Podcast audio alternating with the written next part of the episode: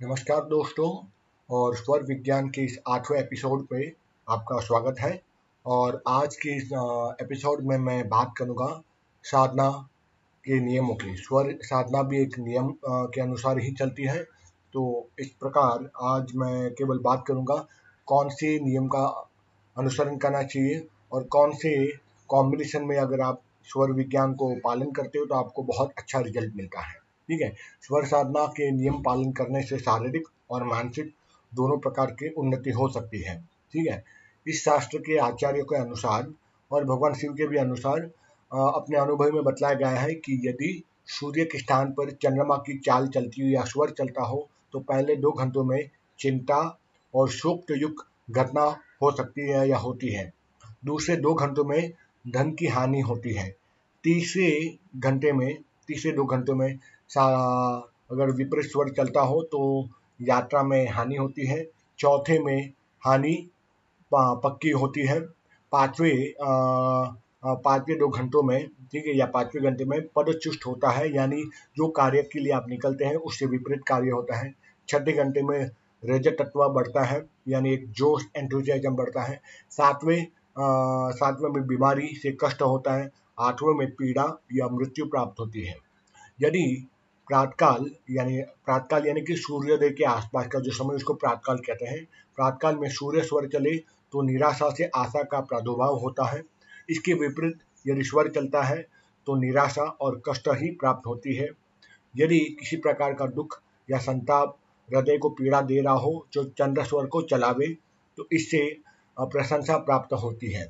आगे चरणदास जी अपने पुस्तक में कहते हैं, दिन को तो चंदा चले चले रात को सुर यह निश्चर कर जानिए प्राण गमन है दूर। इसका मतलब है कि दिन को चंद्र स्वर चलावे और रात को सूर्य स्वर को चलावे। जो ऐसा साधना करता है जो इन नियमों का पालन करता है स्वर बदलने का उसकी आकस्मिक मृत्यु या, या फिर असामयिक मृत्यु नहीं होती। असामयिक या फिर आकस्मिक मृत्यु उसको कहते हैं जो समय से पहले जिनकी मृत्यु हो जाती है यानी मान लो अब मेरी पचास साल की उम्र है ये मेरी भाग्य लिपि में लिखा है I will live up to fifty years और अब अचानक से एक्सीडेंट किसी प्रकार के हो जाती है कोई जहर देकर मेरे को मार डालता है डिप्रेशन में आके मैं आत्महत्या कर लेता हूँ तो ये सारी जो मृत्यु होती है समय से पहले की मृत्यु उसको असामयिक मृत्यु कहते हैं या उसको आ, क्या कहते हैं आप मृत्यु कहते हैं या फिर उसको आ, जो मैंने बताया आई फॉरगॉट द ठीक है असामयिक मृत्यु उसको कहते हैं ठीक है। और केवल भोजन करते समय ही बराबर आधे घंटे तक आचार्य कहते हैं कि सूर्य स्वर का चलना चाहिए। यदि आप खाना खाते हो तो बाया स्वर चलाए और रात्रि को पानी पीते वक्त या पानी पीने के वक्त आपको पंद्रह मिनट तक चंद्र स्वर चलाते रहना चाहिए तो इससे आपका स्वास्थ्य काफ़ी अच्छा होता है। आगे आचार्य चरणदास जी कहते हैं, सूक्ष्म भोजन कीजिए, रहिए या पढ़ सोए जल थोड़ा सा पीजिए, बहुत बोल मत खोए। इसका मतलब है, भोजन के उपरांत, भोजन भोजन करने के बाद पहले आठ दीर्घ श्वास, सीधे श्वास, अर्थात चित लेट कर ले, पुनः सोलह श्वास दाहिने करवट होकर ले, क्योंकि दाहिना पात में जठर आदमी रहते, इसलिए कहते पुनः सोलह श्वास दाहिने करवट होकर ले, पुनः बत्तीस श्वास थर्टी टू श्वास बाएँ करवट होकर ले, इस तरह इस तरह से करने से बहुत सारी बीमारियाँ भाग जाती है।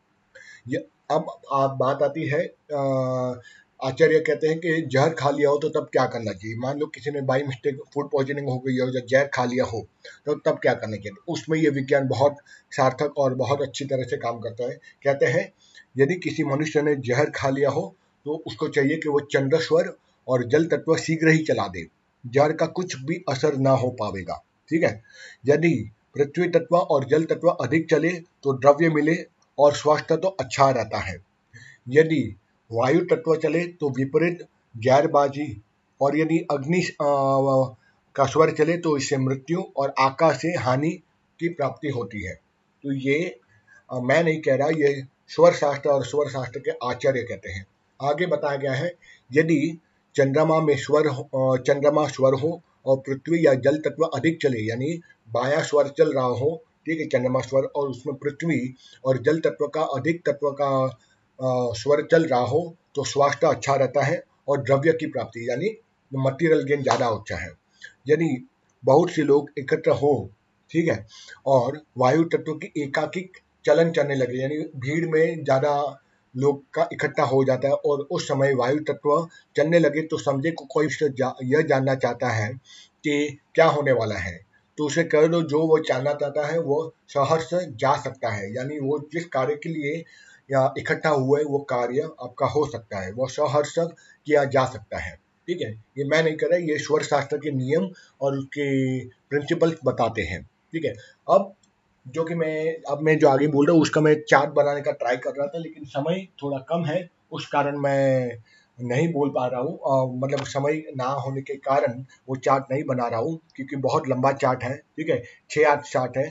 तो उस चार्ट या तालिका ना बनाकर मैं उसमें लिखे नियमों का यहाँ पर उच्चारण कर रहा हूँ, ठीक है? जैसे ईड़ा नाड़ी, जिसको स्थिर नाड़ी, लेफ़्ट, जिसको ईड़ा भी कहते हैं, जिसको लेफ़्ट जिसको चंद्रमा नाड़ी भी कहते हैं ठीक है? वह नाड़ी जब चलती है तो उसमें कौन कौन से कार्य किए जा सकते हैं? उसकी प्रकृति कौन कौन सी है?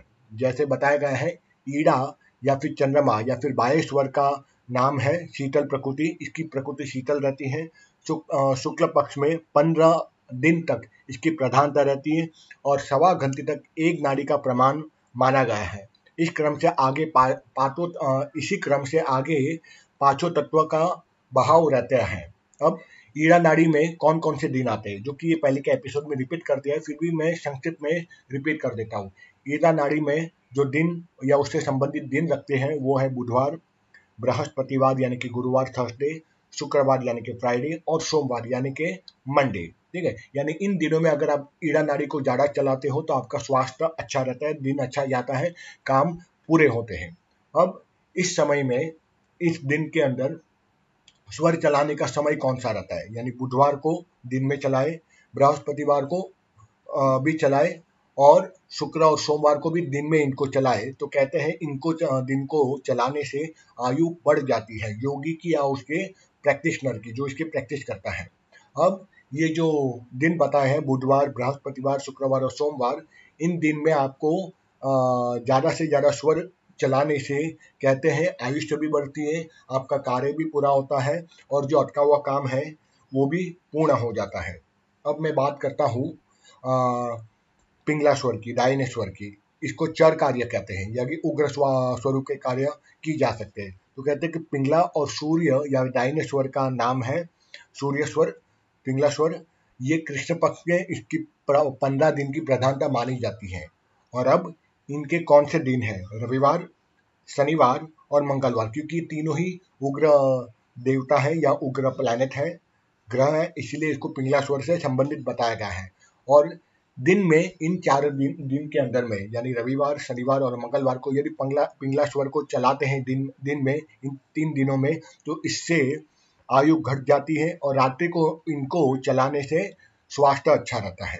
ठीक है? तो ये बात रही ईड़ा और पिंगला की स्थिर और चर कार्य की अब बात आती है सुषुप्ना स्वर। तो सुषुप्ना स्वर जैसे मैंने पहले ही बताया था पिछले एपिसोड में कि ये द्विस्वभाव रहता है, ठीक है? और इसमें कोई भी संसारिक कार्य आप नहीं कर सकते, न सौम्य कार्य, न उग्र कार्य। इसमें केवल योग का अभ्यास किया जा सकता है, हरि कीर्तन, ईश्वरी स्मरण चिंतन किया जाता है, ईश्वरी मंत्र जप किया जा सकता है, और परोपकार्य वाला कार्य किया जा सकता है। यानी डोनेशन आप दे सकते हैं, ज़्यादा से ज़्यादा। ठीक है?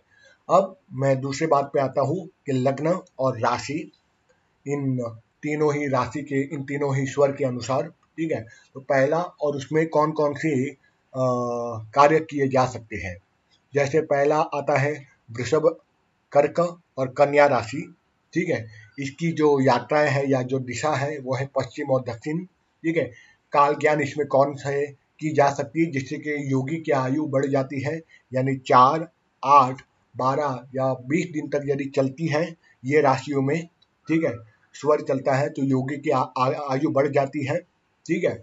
और इन राशियों में, जब वृषभ राशि, कर्क राशि और कन्या राशि चलती हो, तब योगी को कौन कौन से कार्य करने चाहिए, शुभ कार्य, जिससे जो स्वर में ये किए, काम किए जाते हैं तो वो शुभ कार्य देता है, वो है ब्याह करना, विवाह करना, जो कि मैंने पहले ही बताया था, ब्याह करना, विवाह करना, ये सब ईड़ा नाड़ी के अंतर्गत में आता है। फिर भी मैं यहाँ रिपीट कर देता हूँ, ठीक है? तो मैंने पहले की इसमें आप चार्ट देख सकते हो, मैंने इसमें बताया है कि वृषभ, स्त्री और कन्या, ये कौन सी नाड़ी में आते हैं और इसमें कौन कौन से कार्य किए जा सकते हैं? इसमें कार्य किया जा सकता है ब्याह करना, यानी कि वृषभ, कर्क और कन्या राशि में। ब्याह कर सकते हो, दान दे सकते हो तीर्थ यात्रा करना, नया वस्त्र पहनना, नया आभूषण पहनना या बनवाना, नया आभूषण बनवा या पहनना, घर में प्रवेश करना, पुस्तक लेना पुस्तक का अध्ययन करना, योगा अभ्यास करना, प्रीत, प्रीति करना मतलब कि डेटिंग करना, औषधि लेना या देना, पानी पीना, दीक्षा मंत्र लेना या देना, ठीक है? गुफा बनवाना, यानी कि घर बनवाना, अन्न और बीज बोना, ये सारे काम वृषभ, कर्क और कर्क और कन्या राशि में स्पेशली, सॉरी स्पेशली ये वृक्ष राशि में किया जा सकता है। वृश्चिक और मकर मकर राशि में पुस्तक लेना, योग का अभ्यास करना और औषधि लेना देना, पानी पीना, दीक्षा मंत्र लेना या देना, ये वृश्चिक राशि में आएगा। वो मैंने मिक्स कर दिया था दो राशियों का। अब आती है मीन राशि। मीन राशि में घर बनवाना या बीज बोना, ये सबसे ज़्यादा फ़ायदे कारक फ़ायदे कारक माना जाता है। ठीक है? अब मैं आता हूँ मेष और सी राशि में। इसकी जो दिशा है वो है पूर्व और इसका आ, कौन कौन से शुभ कार्य हैं ठीक है? इसके जो प्रहर माने गए हैं आठ प्रहर मेष और सी राशि के सोलह प्रहर दो दिन तीन वर्ष दो वर्ष या एक वर्ष ठीक है? इसमें जो शुभ कार्य किए जाते हैं मेष और सी राशि में वो है शुद्ध सात्विक काम करना भोजन करना स्नान करना मैथुन करना विवाह करना और हाथी घोड़ा चलाना ठीक है? और अब आता हूँ मैं तुला कुंभ और मिथुन राशि में। इसमें सोलह दिन चलता है और एक मास भी चलता है, ऐसा स्वर शास्त्र बोलते हैं। और इसमें जो कार्य किए जाते हैं, अगेन विवाह करना, हाथी घोड़ा पे चढ़ना, हथियार लेना या विद्या अध्ययन करना, मंत्र जप करना, पढ़ाई करना मंत्र शास्त्र का अध्ययन करना और ध्यान करना। अब आता है धन राशि। यह एक मास का माना जाता है या दो दिन का भी माना जाता है और इसमें वापस ध्यान करना कर्ज लेना या कर्ज देना, ये आप कार्य कर सकते हो। ठीक है? तो ये बात हुई राशियों की। अब हम दूसरे नियमों की बात आते हैं कि तत्व का। यानी तत्व के अनुसार कौन कौन से उनके रंग हैं, कौन से उसके चाल है, उनका तत्व का स्वाद कौन सा है, जो कि पिछले अध्याय में मैंने उसमें बताया था, लेकिन फिर भी मैं रिपीट कर देता हूँ। उसकी प्रकृति कौन सी हो, तत्वों की, और उसका लोकेशन स्थान कौन सा है। ठीक है?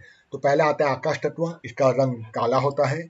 इसकी चाल दोनों नसिकाओं से भीतर चलती रहती है। तत्व का स्वाद, जो टेस्ट है, वो है भूरा, फीका रंग का।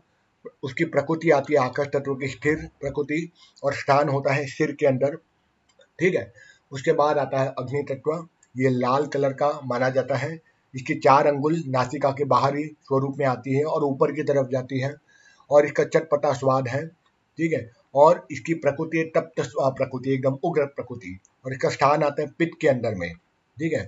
फिर तीसरा जो तत्व आता है वो है वायु तत्व। इसका रंग जो है हरे रंग का और इसका जो जो इसकी लेंथ है, चाल है, वो मानी जाती है आठ अंगुल तिरछी रूप में फोर्टी फाइव और थर्टी फोर्टी फाइव के रूप में तिरछा चलता है।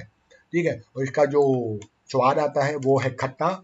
और इसकी जो प्रकृति आती है, वो चर प्रकृति मानी जाती है और इसका लोकेशन या इसका स्थान होता है नाभि।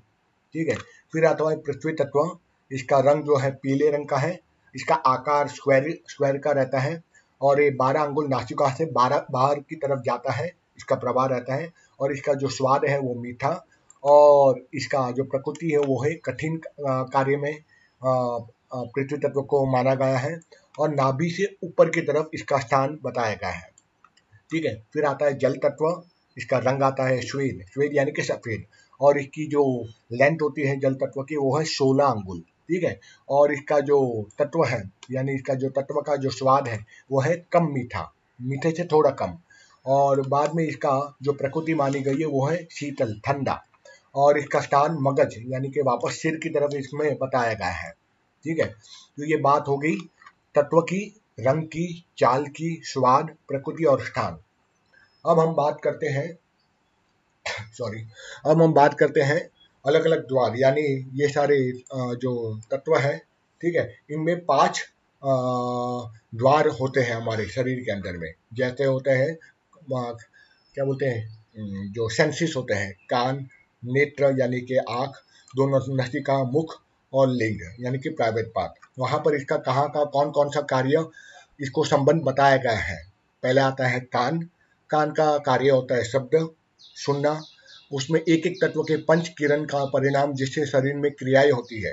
जैसे कान में सुनने की कार्य होती है, उसमें कौन कौन से परिणाम बाहर निकलते पंच किरण के, वो बताया गया है काम, क्रोध, लोभ, मोह और मत्स्य, यानी कि काम लस्ट जिसको काम वासना, क्रोध यानी एंकर लोभ यानी पैसे के लिए लोभ करना मोह अटैचमेंट और मत्स्य यानी कि एक अहंकार। ठीक है? उसके बाद नेत्र। नेत्र में का जो कार्य है वो है देखना और उससे संबंधित जो कार्य है वो है भूख, प्यास, नींद, आलस्य और जम्बाई ठीक है? उसके बाद दोनों नसिकाएँ उसका कार्य है सूंघना और स्वर विज्ञान कहता है उसमें संबंधित कार्य उसके बाद में बताए गए हैं वो है दौड़ना, उछलना, हिलना बढ़ना, आगे बढ़ना, ये। फिर आता आता है मुख, आपका मुँह। इसका इसका जो मुख्य कार्य, वो है भोजन करना और इससे दूसरे संबंधित कार्य है, उसके रिलेटेड कार्य और मांस, चर्म, हड्डी, नाड़ी, रोम आदि। फिर आता है लिंग, यानी जो प्राइवेट पार्ट्स हैं, उसमें आता है मैथुन कार्य और उसके साथ साथ में दूसरे संबंधित कार्य, खून, मूत्र, कफ और पसीना बनाना, ये सारे कार्य होते हैं। अब हम बात करेंगे अंतकरण की। स्वर विज्ञान में अंतकरण के भी देवता माने गए हैं और उससे संबंधित कार्य भी बताए गए अंतकरण चार रहते हैं, मन, यानी कि माइंड चिट यानी कि ब्रेन बुद्धि, यानी कि आई क्यू इंटेलिजेंस और अहंकार, यानी कि ईगो ठीक है? तो पहला जो देवता आता है, वो है चंद्रमा। ये मन से संबंधित है और इसका जो कार्य है वह है संकल्प करना, विकल्प करना, जो भी संकल्प विल पावर वो मन से माना जाता है और उसका जो देवता है वो है चंद्रमा। फिर आता है चिट यानी कि ब्रेन। उसका जो संबंधित देवता माना गया है स्वर विज्ञान में, वो है विष्णु।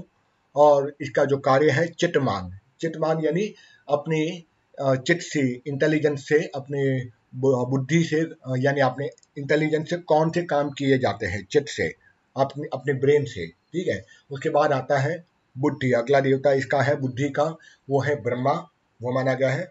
और बुद्धि से हम क्या करते हैं? डिसीज़न मेकिंग पावर लेते हैं। इसलिए कुछ भी निश्चय करना, नहीं करना, ये डिसीज़न लेना कि नहीं देना, ये बुद्धि का प्राधान्य काम माना गया है। ठीक है? और उसकी जो देवता है, वो है ब्रह्मा। कार्य मैंने बता दिया डिसीज़न लेना, निश्चय लेना। ठीक है? फिर आता है अहंकार। अब जब मैं निश्चय की बात करता हूँ तो लोग बोलते हैं डिसीज़न लेना वो एक कार्य हुआ। तो डिसीज़न नहीं लेना वो डिसीज़न नहीं लेना, वो भी एक डिसीज़न माना जाता है। ठीक है? तो दो प्रकार के डिसीज़न डिसीज़न लेना वो भी एक कार्य है कार्य है और डिसीज़न ला लेना मैं ये काम नहीं करूँगा, वो भी एक डिसीज़न माना जाता है बुद्धि का, जिसके देवता है ब्रह्मा। फिर आता है अहंकार, चौथी अंतकरण की प्रवृत्ति, ठीक है? और उसका जो देवता है वो है रुद्र माना गया है और उसके जो प्रमुख कार्य है वो है ममता इमोशंस ठीक है? और दूसरा भी इमोशंस आता है मैं, तू, इन सब का संबंध भी अहंकार से आता है। ठीक है? यानी मैं कुछ हूँ, अहंकार। उसका जो कार्य प्रणाली है, वो है अहंकार के अंतर्गत आता जाता है। अब ये मैंने पाँच, चार अंतकरण की चार प्रवृत्तियाँ बताई, उसके चार देवता बताए। अब अब हम बात करेंगे पाँच पंच ज्ञानेन्द्रिय के बारे में। ठीक है? पंच ज्ञानेन्द्रिय, जैसे सुनना, त्वचा, नेत्र देखना, रचना, यानी जीव और नासिका, यानी कि नाक अब इसके गुण धर्म इनके दिक्पाल इनके जो संबंधित जो देवता, उनका जो कार्य और उनके कौन से तत्व आते हैं, ये पाँच दानेन्द्रियों के। पहला आता है दानेन्द्रिय श्रवण, यानी कि सुनना। उसका जो देवता है, माना जाता है, उपदेव, देवता माना जाता है, वो है दिक्पाल उसके कौन से कार्य होते हैं? शब्द ठीक है? सुनना यानी शब्द को सुनना और उसका तत्व आता है आकाश। फिर आती है त्वचा स्किन। इसका देवता माना गया है पवन ठीक है? और उसका जो गुण कार्य है वो है स्पर्श। और उसका जो अगेन तत्व आता है वो है वायु पवन ठीक है? फिर आता है तीसरा ज्ञानेन्द्रिय नेत्र यानी आइस। उसके जो देवता है माना गया है आ, वो है सूर्य। और उसका जो कार्य है वो नेत्र को क्या आता है? रूप, देखना। रूप उसको बोलते हैं। और उसका जो तत्व या जो एलिमेंट्स है, वो है अग्नि तत्व। चौथा आता है रस या रचनाजीवी जिसको कहते हैं। उसका जो देवता है, वो है वर्ण। और उसका जो कार्य है, वो रस। यानी शुंग रस है, वो उसका प्रमुख कार्य है। और उसका जो तत्व है, वो है जल तत्व वाटर एलिमेंट फिर आती है नासिका नॉस्ट्रिल उसके जो देवता है, वो है सब अश्विनी कुमार। उसका जो कार्य है गंध सूंघना और तत्व है पृथ्वी तत्व। और अब आते हैं पाँच कर्मेंद्रियों के ऊपर। ठीक है, इसके बाद यही ये एपिसोड खत्म कर दूँगा, क्योंकि एपिसोड काफ़ी बड़ा जा रहा है। ठीक है, और मेरे पास इतना समय नहीं है कि मैं पूरे सबके चार्ट बनाऊँ तो बहुत समय लग जाएगा, इसलिए मैं इसको यही उच्चारित कर रहा हूँ। पाँच कर्मेंद्रिय और उसके संबंधित कार्य और उसके देवता। ठीक है पहला आता है वाक्य वाक्य यानी कि बोलना। तो वो आ, आ जाता है मान लीजिए मैं बोलता हूँ हस्त यानी कि हाथ ठीक है? तो हाथ के देवता कौन से माने गए वो है इंद्र। वो इंद्रिय बोलते हैं ना कर्मेंद्रिय। हाथ से हम कार्य करते हैं इसलिए उसके जो प्रमुख देवता है इंद्र पे वो है इंद्र। इससे आप क्या करते हैं? लेन देन की बातें करते हैं लेन देन करते हैं। और इसका जो जो तत्व है वो है पवन। ठीक है? उसके बाद आता है पाद, यानी कि पैर। उसके जो देवता है, वह उसको कहते हैं उपेंद्र। उसके कार्य कौन सा होता है? चलना, फिरना। और उसका जो तत्व है एलिमेंट वो है अग्नि। फिर आता है लिंग, यानी कि प्राइवेट पाद पुरुषों में लिंग और स्त्रियों में भी उसका प्राइवेट पाद ठीक है? योनि। और उसके जो प्रमुख देवता है, वो है प्रजापति। और उसका कार्य है रति भोग करना, संभोग करना। फिर आता है उसका तत्व, लिंग का या प्राइवेट पाद का, वो है जल तत्व।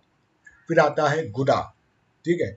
यानी कि अगेन द प्राइवेट वाला जहाँ से एक्सट्रेशन होता है आ, खाने का जो सत्व बनने के बाद जो मल जो बाहर निकलता है उस स्थान को बोलते हैं हम गुदा मेडिकल में उसको बोलते हैं उसको कहते हैं एक्सक्रीशन और उसका जो आता है एनस जिसको बोलते हैं मेडिकल भाषा में या इंग्लिश में।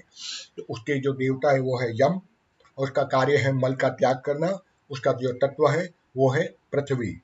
ठीक है? और फिर आता है जबान। वो मैं बोलना भूल गया। जबान, वाक्य। उसका जो प्रमुख देवता है वो अग्नि। कार्य है बोलना और उसका तत्व है आकाश तत्व। तो इस प्रकार से मैंने इस एपिसोड में काफ़ी सारी चीज़ों पर प्रकाश डाला है, जो कि यह एपिसोड तकरीबन तेईस चौबीस मिनट तक चला गया, लेकिन काफ़ी ज्ञानवर्धक है। आशा रखता हूँ आपको काफ़ी ज्ञान प्राप्त हुआ होगा, और मैं जानबूझ के धीमे धीमे से एक ही शब्द बोल रहा हूँ, ताकि जल्दबाजी में बोलने से काफ़ी शब्द स्किप हो जाते हैं और जल्दबाजी में फास्ट में बोलने से बहुत सी चीज़ें याद नहीं रहती है सामने वाले को। इसीलिए धीमे धीमे मैं बोल रहा हूँ प्रत्येक एपिसोड में। आशा रखता हूँ इस पर आपको ज्ञान प्राप्त हुआ होगा और यही मैं अपना एपिसोड खत्म करता हूँ। जय हिंद, जय भारत।